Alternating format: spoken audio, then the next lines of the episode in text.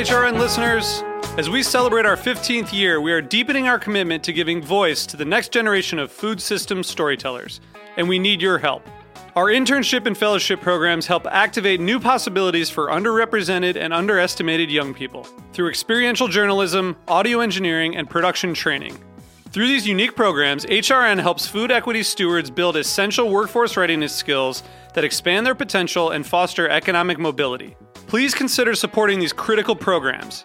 And with a minimum donation, you can be entered to win a dinner for two at an amazing restaurant in one of eight cities and tickets to a concert at a great venue in one of those cities. We have incredible partners across the country who have donated, as they also share our passion for helping to educate the next generation of food systems storytellers. Check out heritageradionetwork.org slash 15 to donate and enter to win today. That's heritageradionetwork.org slash 15 to donate and enter to win today. And make sure you donate before March 31st. Thank you. Nourish and Flourish is a proud supporter of Heritage Radio Network. Nourish and Flourish, handcrafted, ad free, print and multimedia content from around the world with stunning photography and video. Subscribe at nourishandflourish.site.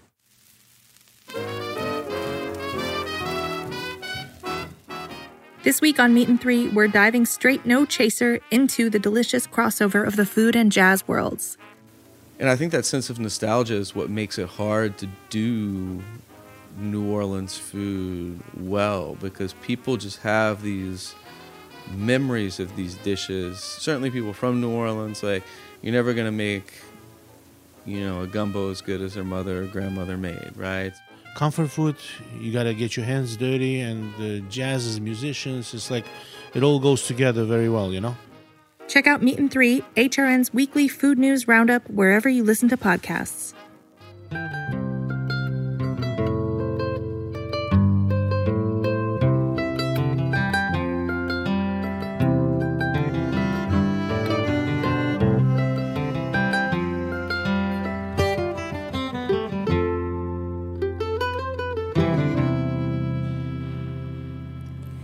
Hello, this is Lisa Held coming to you live from Full Service Radio at the Line Hotel in Washington, D.C.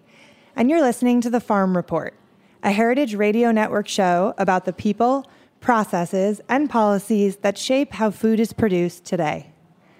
Today's guest is animal welfare activist Leah Garces, the current president of Mercy for Animals and the author of the new book, Grilled Turning Adversaries into Allies to Change the Chicken Industry.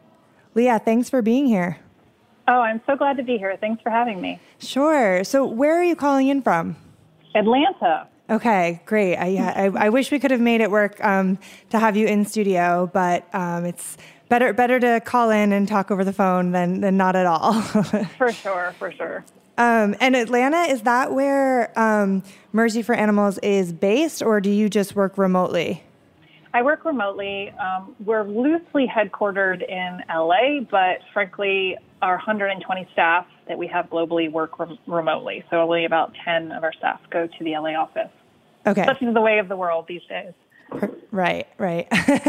and um, I want to, so I want to mostly talk about your book. I have a million questions. I just actually finished it yesterday. Oh, um, so want to want to get into to that. Um, but before that, you know, I was thinking, um, at least in the time that I've been hosting the Farm Report, I don't think that I've ever had an animal welfare activist on. I've had lots of farmers and lots of people working in ag. Um, oh. So um, I, I thought maybe you should just um, give a little bit of information about what Mercy for Animals does. Yeah. Oh, that's so surprising. You haven't had anybody who works in the animal. Yeah, I mean, we've talked a lot welfare. about yeah. we talked about industrial animal agriculture and and different Mm-hmm. you know topics, but yeah, I haven't really had someone in that space so far. Okay. Well, Mercy for Animals, our mission is uh, to construct a compassionate food system. And we do that through two ways. One is by reducing the suffering of animals that are currently uh, in animal agriculture. So that means getting rid of things like cages and crates and close confinement systems, while also working towards ending the exploitation of the animals altogether. So that means increasingly having people eat less meat and eat more plant based products. So it's a mix of both.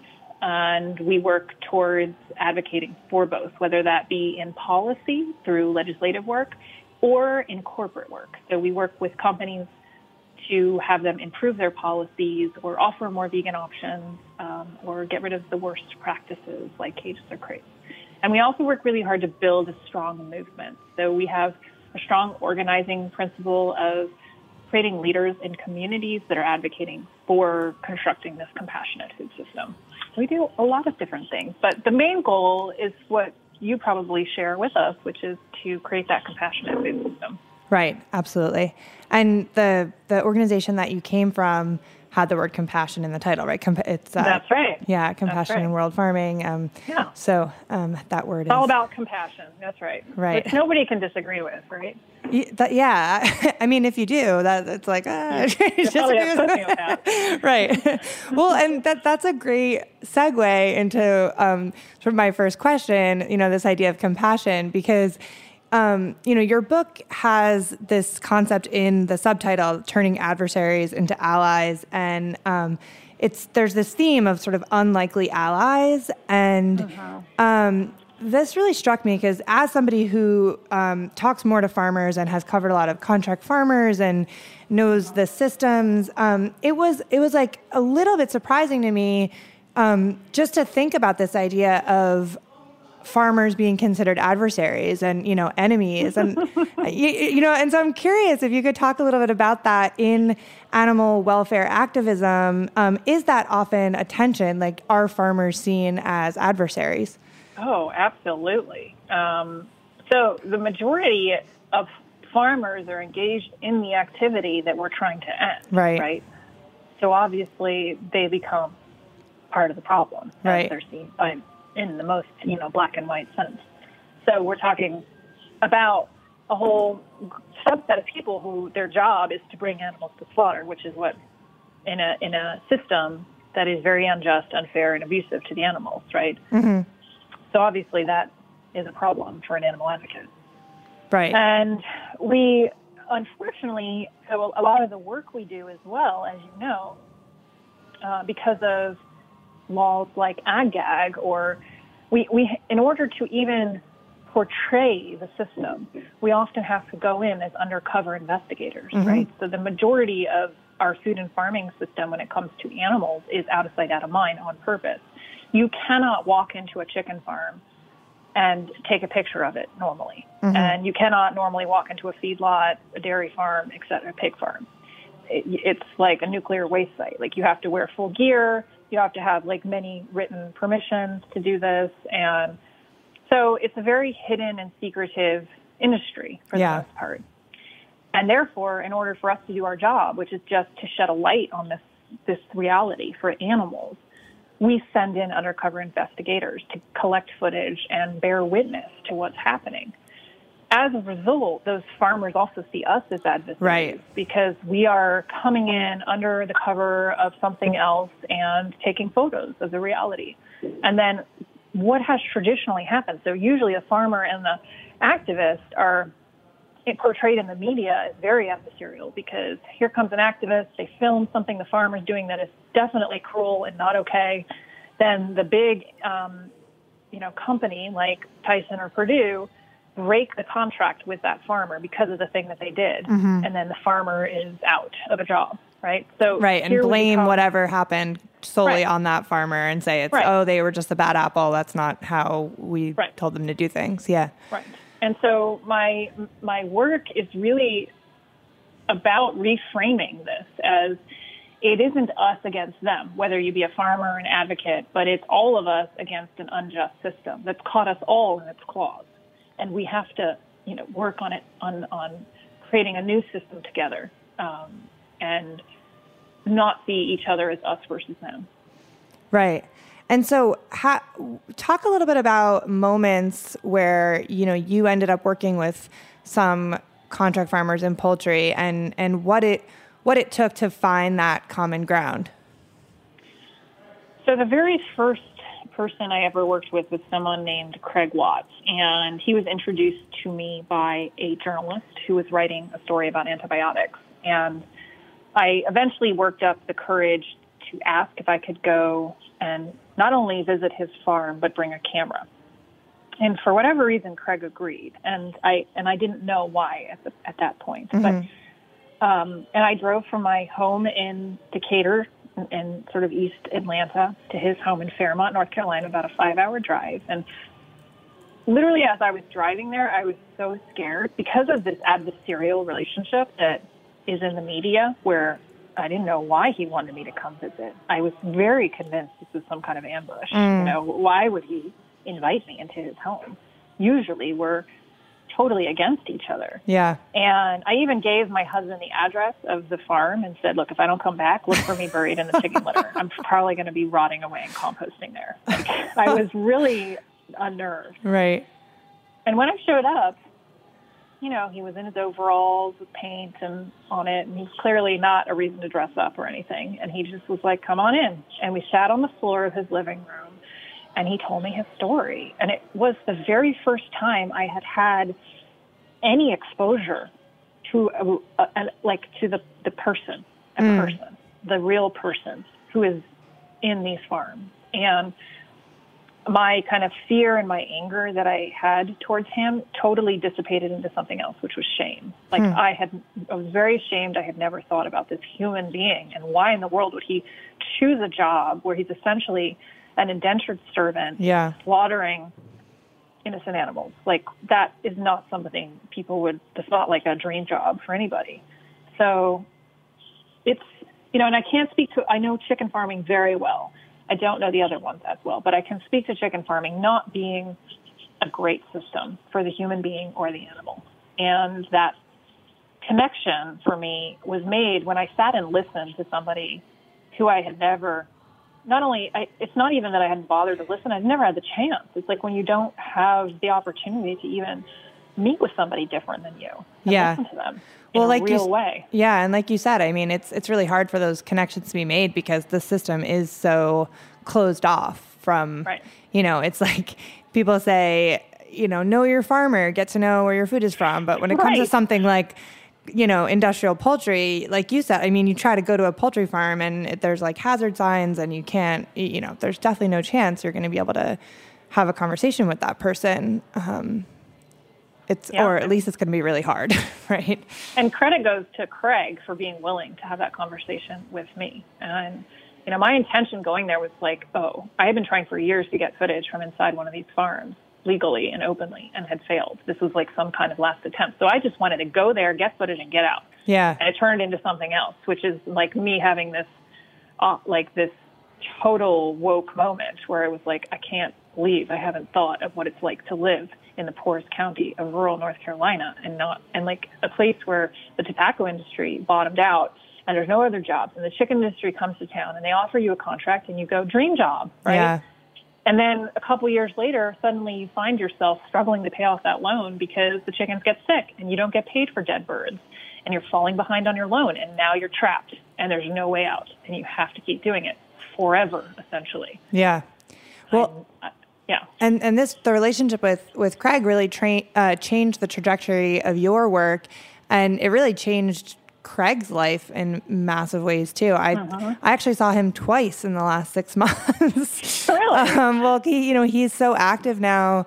Um, he was in DC. Um, doing some work uh, to organize for the the rule the Packers and Stockyards Act um, update the GIPSA rules and um, and then he was at a conference last week last week or the week before talking about his experiences and um, so he's sort of become one of the few visible faces of this world since he was willing to speak out. I think people go to now everybody in the industry and you know advocates look to him to talk to to speak to what's what's really happening because he's willing to to speak out. Yeah, he's become a, he's become an advocate. Yeah. He quit he quit chicken farming. He doesn't ever want to raise animals again and he wants to just advocate like I do. He wants to advocate for a better food and farming system that is compassionate to everyone, including the farmer and the animal and the consumer. Right. Well, and so so this all this all kind of came together. You worked with Craig. Um, it's obviously a much longer story in the book about how um, you worked with him to release videos of, of the farm, and but something you said before really really struck me, which is you said, you know, you realized that it wasn't me against him; it was all of us against an unjust system, um, which which makes sense. But you know, people also create systems, right? And so it's it's interesting too because the other unlikely ally, I guess, in the book is the chicken companies themselves. So you start you start working with companies like Perdue to make to help them make changes to their systems. And I guess I, I would love to hear you talk a little bit about what made you open to that possibility, having had this entire career committed to dismantling yeah. the system, you know? Yeah.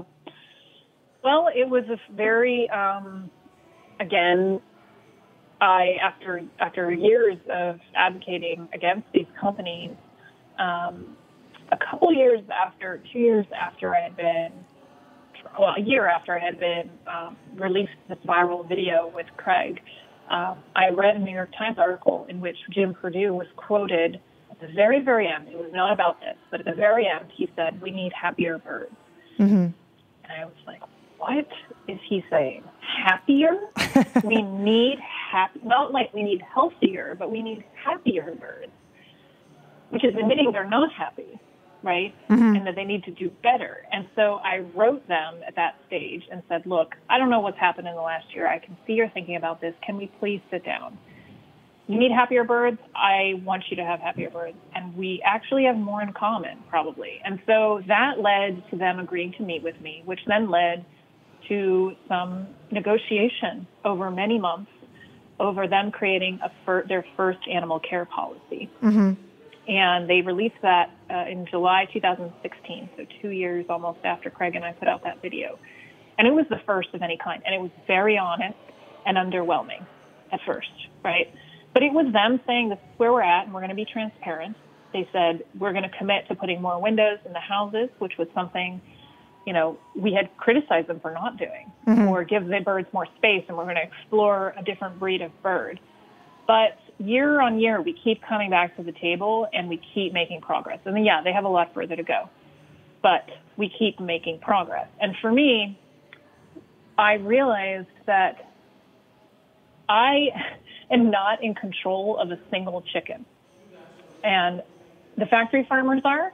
Yeah. And, or the farmers are, the chicken farmers are, and Perdue and Tyson and these other people are. And so, in order for me to change the system, I'm just, I'm going to have to talk to them. They have to make, they're the ones in charge of, you know, Perdue's in charge of 680 million chickens a year.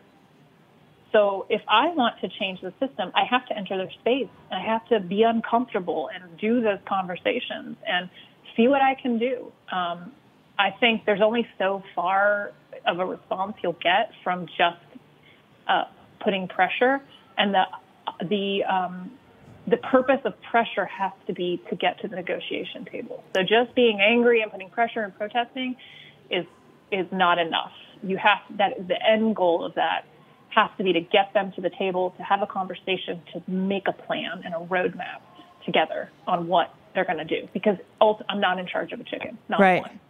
Yeah. So that that was the kind of oh, I can affect the lives of 680 million chickens per year if I start working with them, however uncomfortable that makes me. So there was this, I have to get comfortable with being uncomfortable. I don't like it. And it, it makes me feel like sometimes I'm compromising my values. And I'm not sure if I can trust them, and they're not sure if they can trust me. But it's better than just being angry.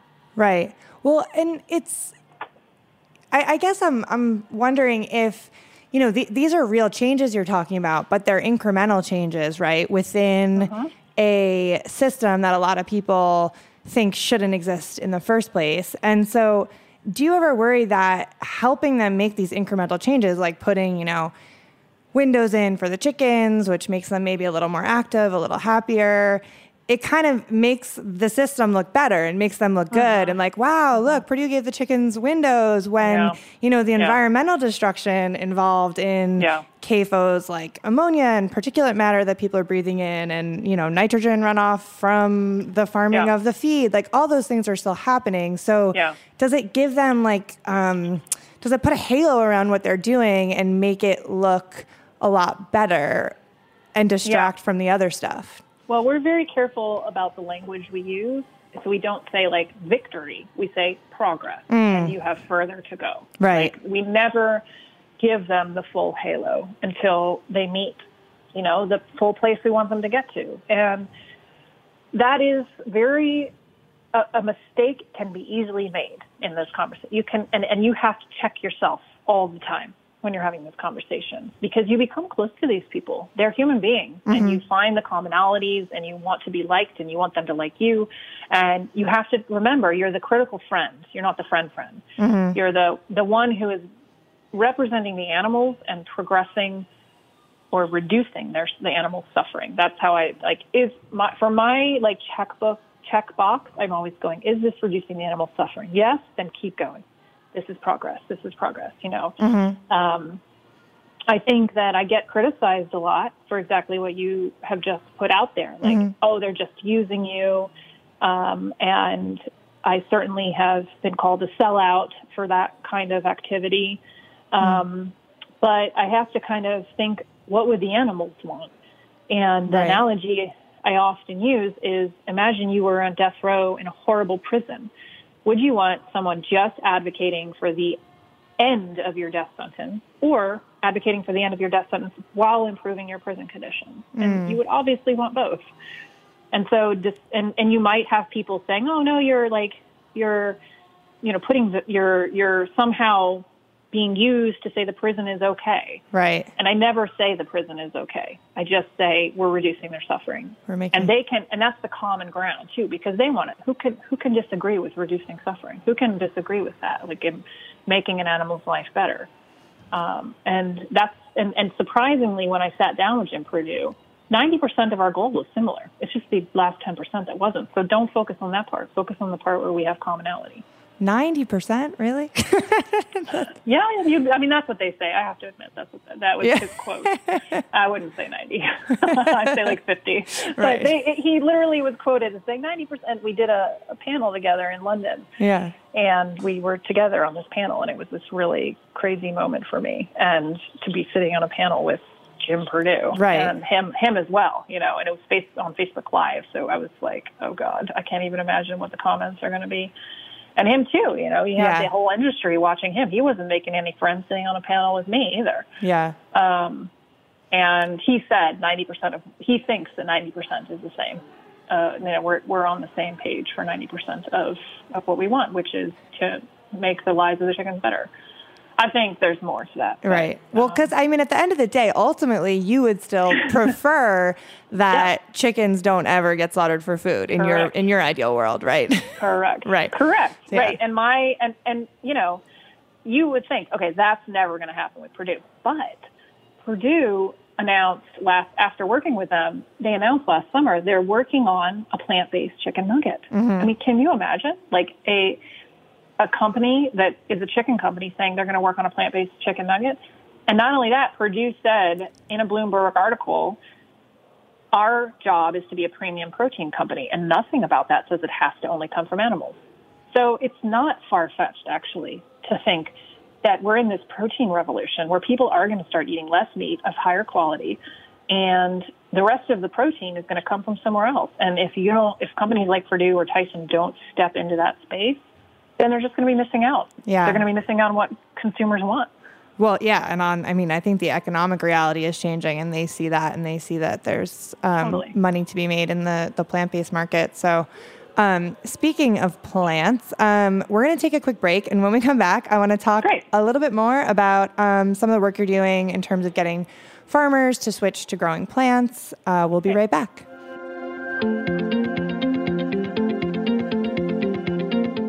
Nourish and Flourish is a handcrafted ad free integration of print and multimedia content from around the world with stunning photography and video. Explore emerging trends in nutrition, regenerative agriculture, and travel. Nourish and Flourish. Thought provoking content and innovative links to videos allow you to view the future of food and healthy living. Join us on a journey of discovery from the soil to the stars. Subscribe today at nourishandflourish.site. All right, we're back. This is Lisa Held. You're listening to the Farm Report. I'm here with Leah Garces, the president of Mercy for Animals and the author of the new book, Grilled. Um, we've been talking about um, animal agriculture, mostly about chicken, uh, because of the book. Um, and you know, we left on this, left off on this point about this shift away from animal um, protein to plant-based proteins. And I actually I took a, a quote out of your book. I um, underlined, which is my kids and my nieces and nephew will grow up in a world where it might be more normal than not for a nugget to be full of plants, not chicken. Um, and I thought you just sound so confident about that. um, and I'm so that you know my question is what what makes you confident that that shift is inevitable? Well, first of all, um, there are the environmental pressures that we're under right now Mm-hmm. that are just, you can't ignore them. Um, a third of our arable land right now is used to grow feed to feed factory farmed animals instead of ourselves. Right. And all of that land is sprayed with immeasurable chemicals. We're cutting down ecologically critical habitat like the Amazon, which is burning up right now. These are real crises that are at our doorstep. And our kids are the you know, the kids, the people who are going to be the grown-ups of tomorrow, they see this and they know the connection with what we eat, with eating animals, the connection. So you see people like Greta out there saying, I'm vegan because I'm an environmentalist. Mm-hmm. And there's a limit to the land we have. There's a limit to the air we have and the water we have. And we can't afford to put unnecessary pressures. And industrial animal agriculture is an unnecessary pressure.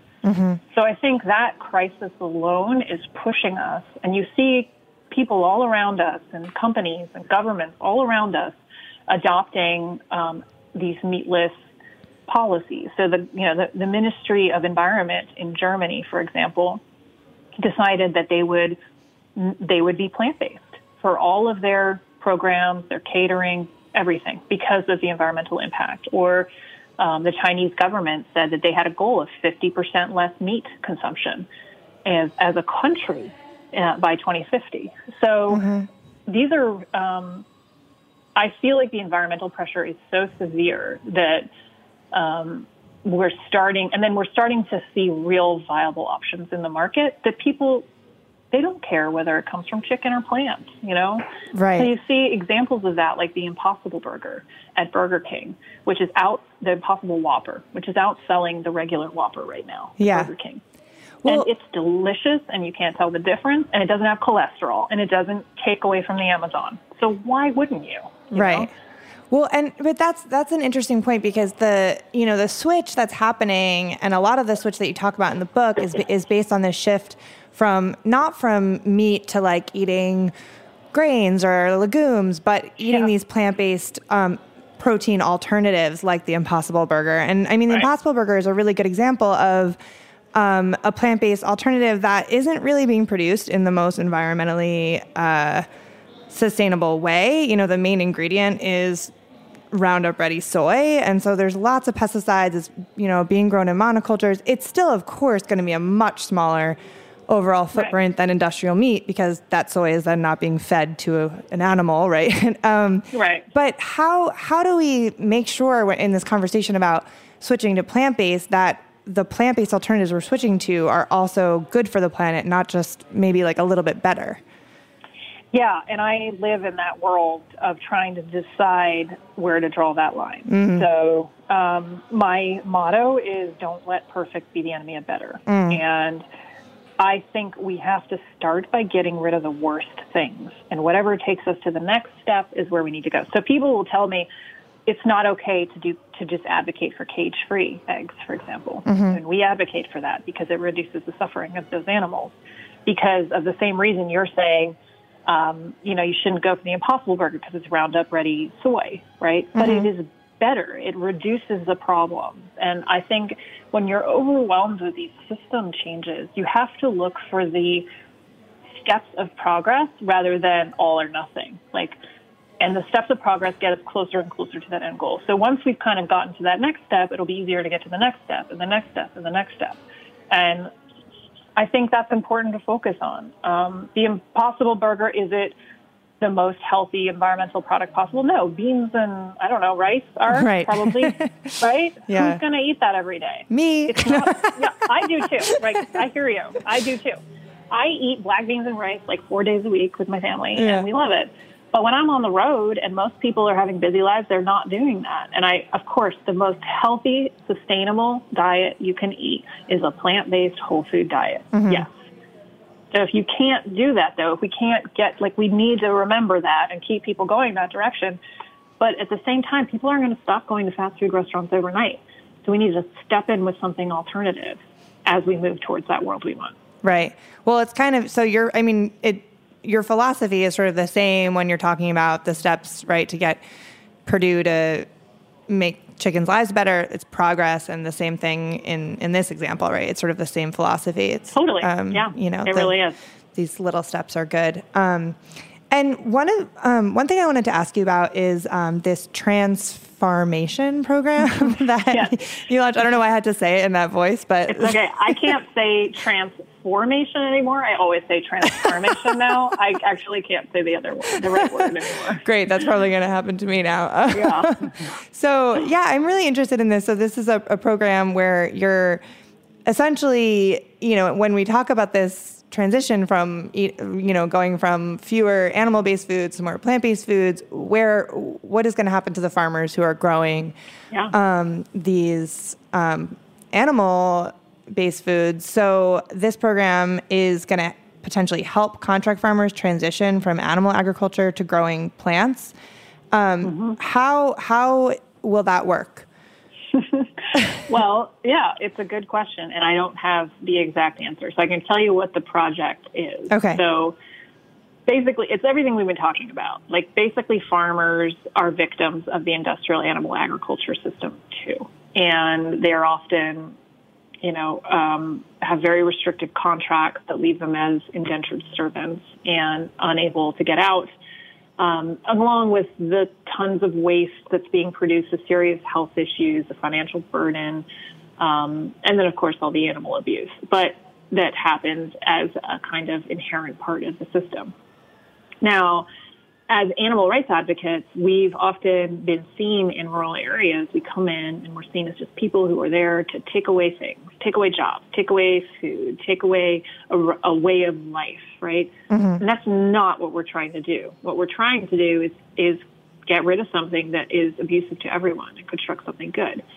And so the project really is about um, reconstructing that uh, narrative to say, as we are trying to construct a compassionate food system together. Mm-hmm. And we want to, the concept is to facilitate an alternative income model for factory farmers and create a strong network of farmers, academics, engineers, and business people to support the growth of this alternative economy.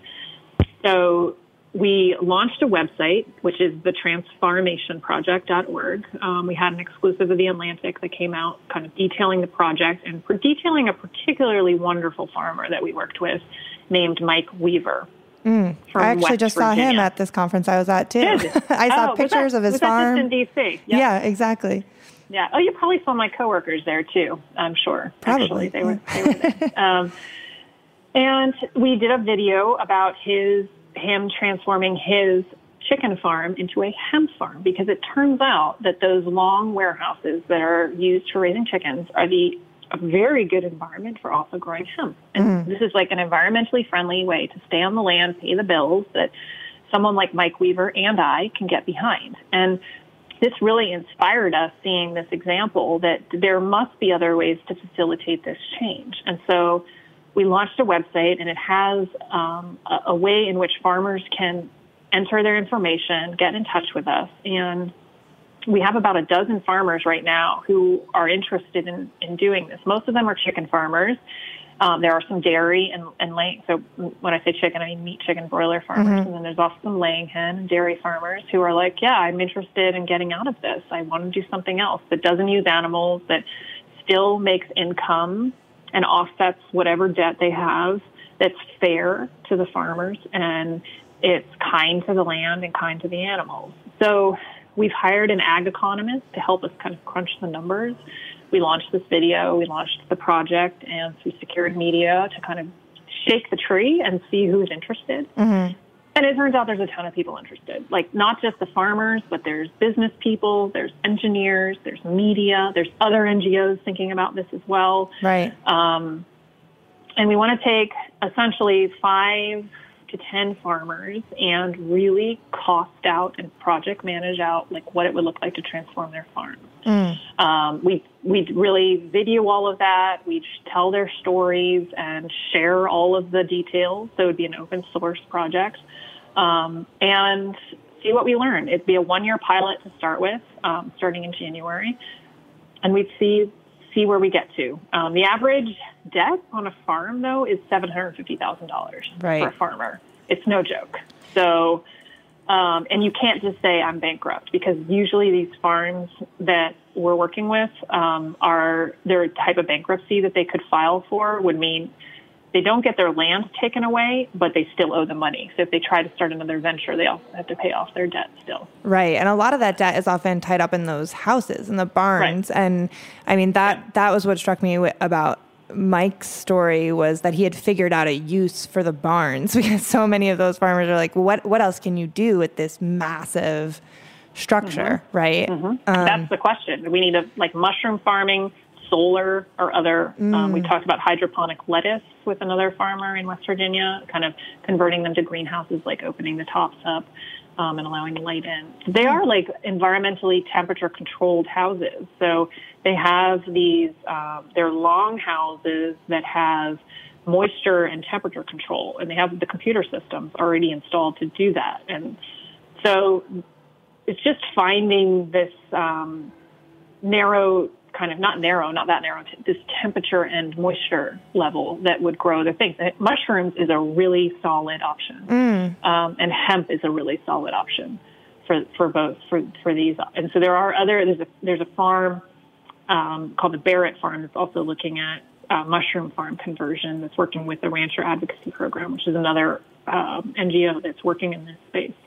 Um, and Miyoko's, who is, uh, I don't know if you know Miyoko's cheese, which is a plant-based cheese. Oh, right. They're converting a dairy, right? They're converting a dairy farm, and they're going to be working with dairy ranchers in their area in Cal- Northern California. So it's really an idea whose time has come, and I think we're uniquely one of the only animal rights organizations kind of working in that space. So I think that is different than, but I think you've got a business doing it, you've got an ex-rancher doing it, but we're all, you know, advocating for the same thing, which is this compassionate food system. Right.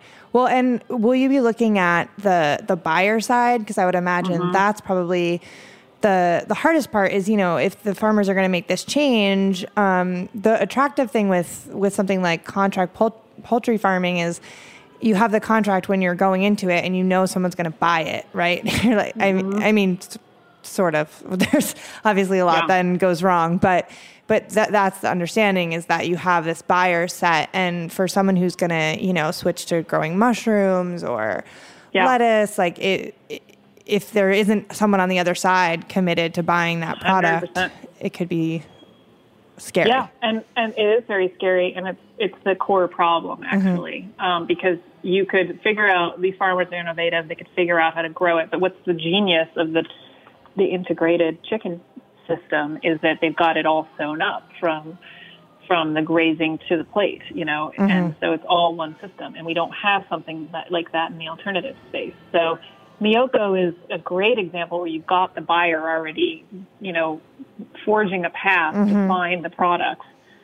Um, and we need more more Miyokos out there. So we need, you know, Beyond Meats and others to kind of be doing a very similar thing. Right to actually be actively changing the supply chain um, Yeah, as a buyer yeah Right. right Because people like Craig, so Craig Watts and I looked at turning his farms into mushroom farms. And he also has some land. And we talked about using some of his to grow yellow peas, which is like this pea protein that's being used in a lot of the um, Impossible and Beyond Burgers, Beyond Burger in particular. Um, and it all of that seemed feasible, though not a great moneymaker in in that sense. But the, it fell through with distribution. Like, where were we going to send it? And even those like in- Beyond Meat distribution or processing centers are far, far away from North Carolina. Mm. So Yeah. almost what needs to happen is like a alternative um, plant-based chicken product needs to be set up in the places where the current chicken companies are, and they need to be um, taking on these farms. Right. as they're, you know, which is a, not an easy. I- I don't pretend like I have this. This is definitely going to work, but it's worth exploring. It's really, you know, it's worth it because you can't just say to these farmers, like, you know, when tobacco fell out, there was huge poverty Yeah. in these areas. And so we don't want the same thing to happen if we could help it. Right. If we transition the economy away from these um, environmentally intensive um, animal agriculture systems. Yeah, and I mean, there's that's happening all over with dairy farmers right now. So many Exactly. are going out of business. So I mean, if there were alternatives that were set up where people could just Uh-huh. use them, that would be incredible. Yeah.